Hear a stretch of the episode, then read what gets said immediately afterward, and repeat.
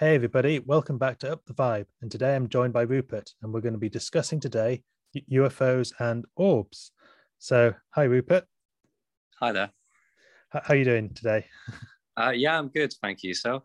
Um, I'm really good. I'm looking forward to this conversation. Uh, I've um, been interested, as I said before, on UFOs and, and orbs, and I've had quite a lot going on the last year where I've noticed things, and I can't be sure that they're orbs, but they're, they're quite fascinating to me. Um, and you said uh, to me um, before we joined that you'd had an experience that you wanted to share regarding orbs. So, do you want to discuss that?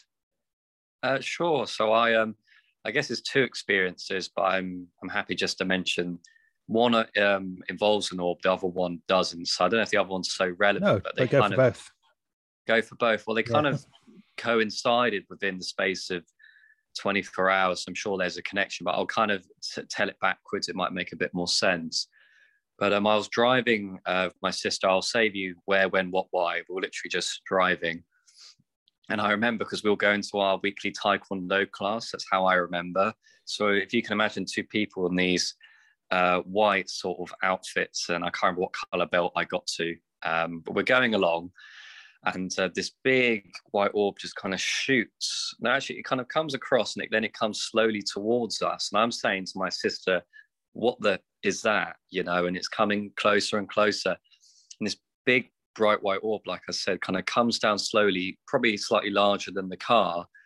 And as I'm driving, you know how often it's described how almost like time can freeze or you know the cars look feels like it's moving but it's not actually moving. I was still steering the car trying to get over all these hills and stuff to get to tunbridge wells while this orb must have been flying backwards with my car i can't think any other way it could have happened. And uh, it wasn't like i could peer into it. It was literally just a ball of light. There was no other color. It was just this round but it was almost like transparent as is often described. It didn't look solid in many respects and then like click of my fingers you know it just shot off. And me and my sister i realized i've been screaming for about 30 seconds while this was happening. But the most bizarre thing was i turned to eliza and i said did you see that? What do you think? And she goes i didn't see anything. What are you talking about? And i said that orb just appeared and and she goes what the, are you talking about saying there's an orb? And she was there panicking more than me. So i think i think sometimes in this situation either we as humans it's like fight or flight reflex isn't it? We we blank something out when we experience it. Or sometimes whether this is connected to uh, the star people as we like to refer to them or another uh, i get confused of inter and extra dimensionals but another being on a craft who wanted me to witness this but didn't want my sister to. Um you know because i've always had this connection and this feeling throughout most of my life and it's only now i've been experiencing things but this was the one thing that was very significant and maybe paved the way to getting into this topic so that was kind of the the first story if you will Wow. And you said this orb looked about the size of the car, you said. It, I've never, never thought they were Yeah. that big.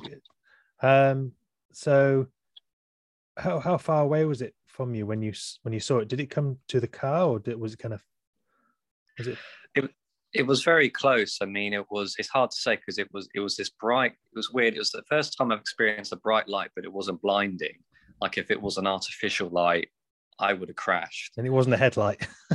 No, I mean, no. You think Was it was this at night or was it during the day? it, it was dark, yes, um, but it was say around in front of me. Um, I mean, it's a dark. It was getting dark because the class started at seven. Um, it was winter or almost winter, and it was shooting backwards, like I said, while I was driving forwards. But it just kept maybe like a meters, I'd suggest, from the front bonnet distance. Um, but it was, it was it was a bright light. So it's hard to say it was the size of a car because it didn't almost didn't look solid. But then I couldn't see through it either.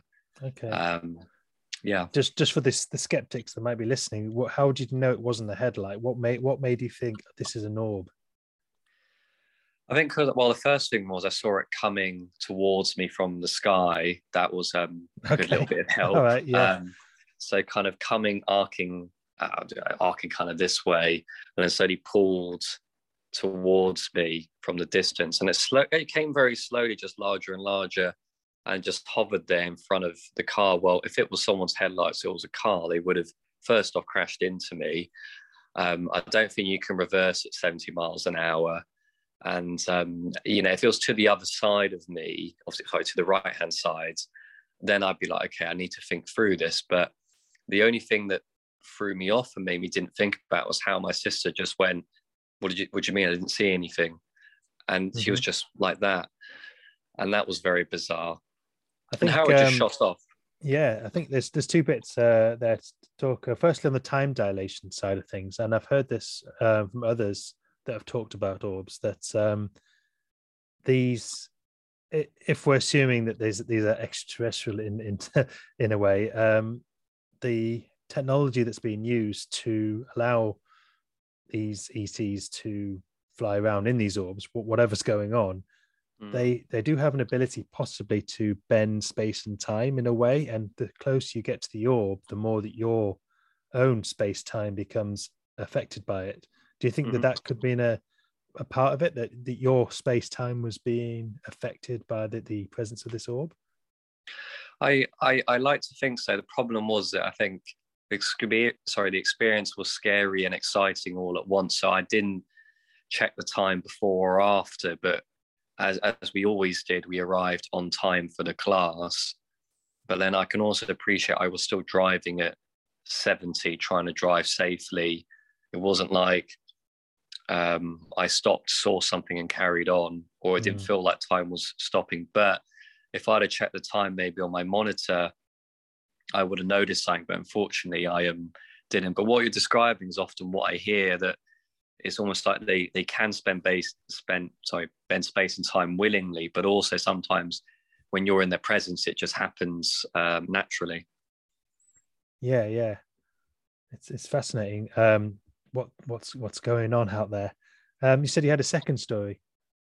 Yeah, well, mine's a bit more kind of um, intimate, and I was thinking maybe sharing it with some of the guys. I'm sure I'll share it again. I told Jamie um, it's not something I'd tell everybody, but I like to think people, uh, if we do in the future listen to this podcast, we'll just keep an open mind. So, um, just to get straight into it, I um, I woke up. Uh, so this is the night before the evening class, so less than 24 hours.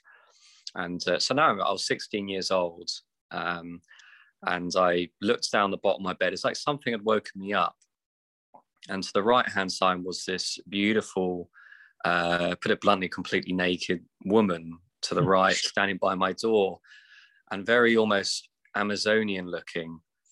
That's the only way I could describe it.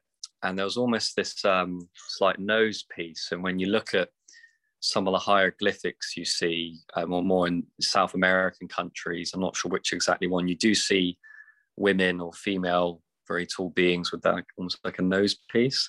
So that's kind of the distinction I'm trying to make. And um, the next experience I remember was almost like I was being frozen on the bed, like I couldn't move. And I think because I was half awake, I assumed I was dreaming, but I've, I've never had a dream in the space that I'm in. I have had astral projection experiences, um, seeing the room. I haven't looked back to see myself asleep, but at that point, I hadn't really trained that part of myself or my spirit and my mind. And I was quite new to meditation. I'd only really just started it. So the next moment, um, put it bluntly again, she was on top of me and we were we were doing it. And um, it was like on the one sense, yeah, yeah, it's quite full on. The same, sense, there's a separate separate occasion, but the same Amazonian woman. Uh, the same one. So it's the same occasion, the same thing was happening, but like I said, it was the night before of the, that evening experience with the orb. Ah, okay. And that's where the connection ah, is. Right, okay.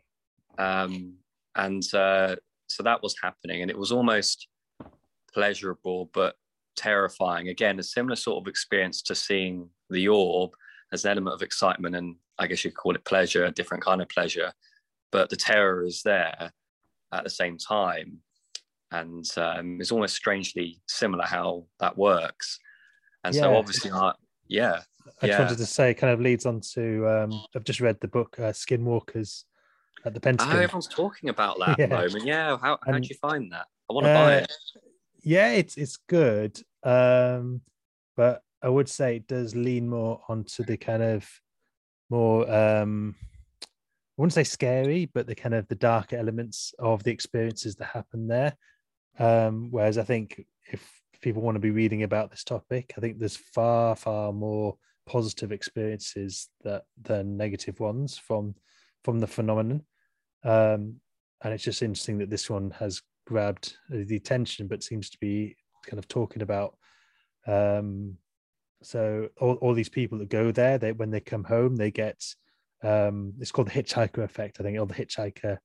Uh, yeah, maybe I don't know if that, that's the right word, but basically, when they go home, all these these paranormal things happen in their houses, and um, like almost like poltergeist type activity. Yeah, yeah. And that's not something that you know inspires positivity, but um, it, it, it was uh, it was quite a good comment though made by the people reviewing it. Um, uh, listened to I think it was Grant Cameron uh, and a few others, um, and they said that the experience you have is very much tied to your own frequency.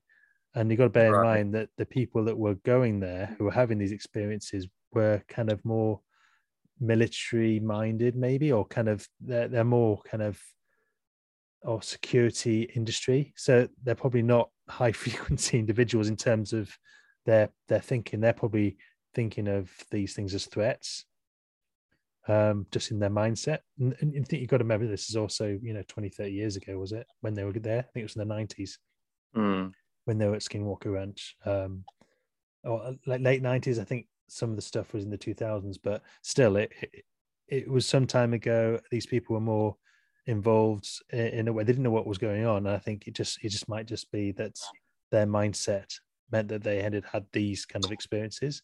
And a bit like what you were just saying, that it was both terrifying and amazing at the same time. So you're kind of halfway in the middle, uh, halfway between the, those two kind of sides, and, may, and maybe some people high frequency who who ended. There were people who who have been more recently been uh, to Skinwalker, I think, of that are more sort of um, healers and stuff, and they've had, they haven't had the, the poltergeist kind of hitchhiker effect. Mm. So um, it isn't maybe it isn't random, and maybe it is down to you as and what your conscious experience was. And and it kind of ties a little bit to your first story when you said about um I forgot the name, but Eli- Eliza was it? The the, sec- the passenger who, who, my sister. Yeah. Yeah, yeah. um what was her name sorry? Eliza. Eliza yeah so she said that she didn't see anything and I don't know if um maybe that's it that your conscious experience of the phenomenon can be different based on your frequency or your where where you're at in in your kind of spiritual openness to to what's going on um, and I think I think I see that all the time now in, in the way the world is shaping, um, mm. and how how people have quite have almost like a completely different picture of reality when they look at, at what's going on around them, whether from the from the from the fake news or the or the, news or whatever yeah. you want to call it. Yeah. Um, how do you discern what's going on? And people have very different experiences. Um, so consciousness plays a very big role in shaping our the perception of reality. It isn't like this this reality, and we're just kind of just random observers of it. We're shaping it, mm. um, and it all, all ties into to what you were saying. Yeah, yeah, all that. Like I could pick out any of that and just talk about. It. It's awesome, Joe. Um, but it's interesting what you're saying about there was skin skinwalker ranch and, and frequency level. I think I was beginning my spiritual journey and uh, ever since I had that experience with that woman, because um, it was almost like, and this might make you giggle again, after the climax, it was like lights out. And any bloke will tell you that they, they sleep better than ever. But on a more serious note, um, when I woke up in the morning, my body, and I was a virgin at that time, had felt like I had done this uh, the night before, and I, I hadn't obviously cleaned myself, and it was quite evident I hadn't. And so I took a shower, and typical bloke didn't think anything of it. And um, but then I think it paved the way in its own bizarre way towards kind of a conscious awakening where I did get into meditation and, and yoga and martial arts in a ways connected to that and just sort of realizing there's more to us than just 3D. There's so much more. We we will we're probably only even barely scratching the the the surface of it. So I think yeah, people are very into this phenomenon and they're very different aspects of it. But I think if you're on a lower frequency range and you're reaching into somewhere, it does seem you're pulling something negative back sometimes. And I think mm. it, it was almost like it may not always be the case. If you're more on that higher frequency range, and maybe I was on that way to it, um, you're attracting certain things. It's like, well, they say you're attracting positive people into your life, positive experiences. You can't dramatically change your environment, you can change aspects of it and obviously yourself. And um, it was ever since that experience I got into all of this and science fiction as well. And, you know, I'm incredibly grateful because sometimes the few mates I've spoken to have said, don't you think you, you were like raped as a man or something? I said, well, maybe I was, but I'm so grateful for that experience that it's helped shape me as who I am now and my interests and my the happiness I feel every day. Part of that has been down to that one experience and delving into all of this. So um, eh, people often describe it, you know, when I've read about abductee stories and things like that, where that connect with those more sexual experiences. Um, there's like a, a higher self form of consent. It sounds a bit silly, but someone who the beings, in my what I'm interpreting as, they feel um, could benefit from this experience and then go through their own spiritual evolution, even if there might be an ulterior agenda in place for them. Mm. And uh, that higher self sense of consent is given not our conscious self, yeah, but therefore the, the road is paved more positively if well, all of that makes sense. It does go into this into the question of whether our current uh, families on this on this 3D Earth are are families from our from the soul side, and it's there's this mm-hmm. idea that when we uh, do go into our galactic into this galactic world, we'll discover that we have other families outside, and we've kind of left them to come here. And our, the families here are not saying the way they're not important, but they are they're different in a way. So maybe mm-hmm. there's a not that, the, not that this Amazon woman was a family, but maybe was someone that you were in love with outside of this realm, and you've come here, and she just she came to visit. Yeah. I, we we don't know. I mean, I'm speculating completely, but we we don't know the full story, and that's why we can't. Yeah, we can't say too much sometimes about it. Yeah, absolutely. I mean, I was incredibly lonely at that time. Is an important point to make, and I was. um you know, my every second thought was I wanted a girlfriend, typical mm. of that age. Mm. And I, I, think it's only like now, really, I've I've been single now for um, almost two years that I've realised that, you know, the happiest I've been is now that I'm not only single but just time to myself. And it doesn't mean I won't want to meet someone and fall in love again. That'd be lovely, but I feel I'm in no rush mm. at that time until I met, you know, Aggie at 21 up until that point, it had a huge impact on my happiness just because I wasn't content with the self. And I sort of wondered that sense of insecurity of always thinking that girlfriend will make me happier. But then I had this weird experience. So um, I maybe I'm thinking out loud, but like you said, you know, sometimes you you can connect potential dots. Maybe I knew her from a different lover in a realm or uh, another timeline. I don't know, but there could be something. Mm-hmm. Um, yeah. Cool. Um, well, uh, thank you for sharing your story, uh, Rupert. Um, hopefully, we'll uh, we'll talk again sometime about uh, um, UFOs and orbs uh, and expand more on the on this amazing topic. All right. Thank you. Thank you.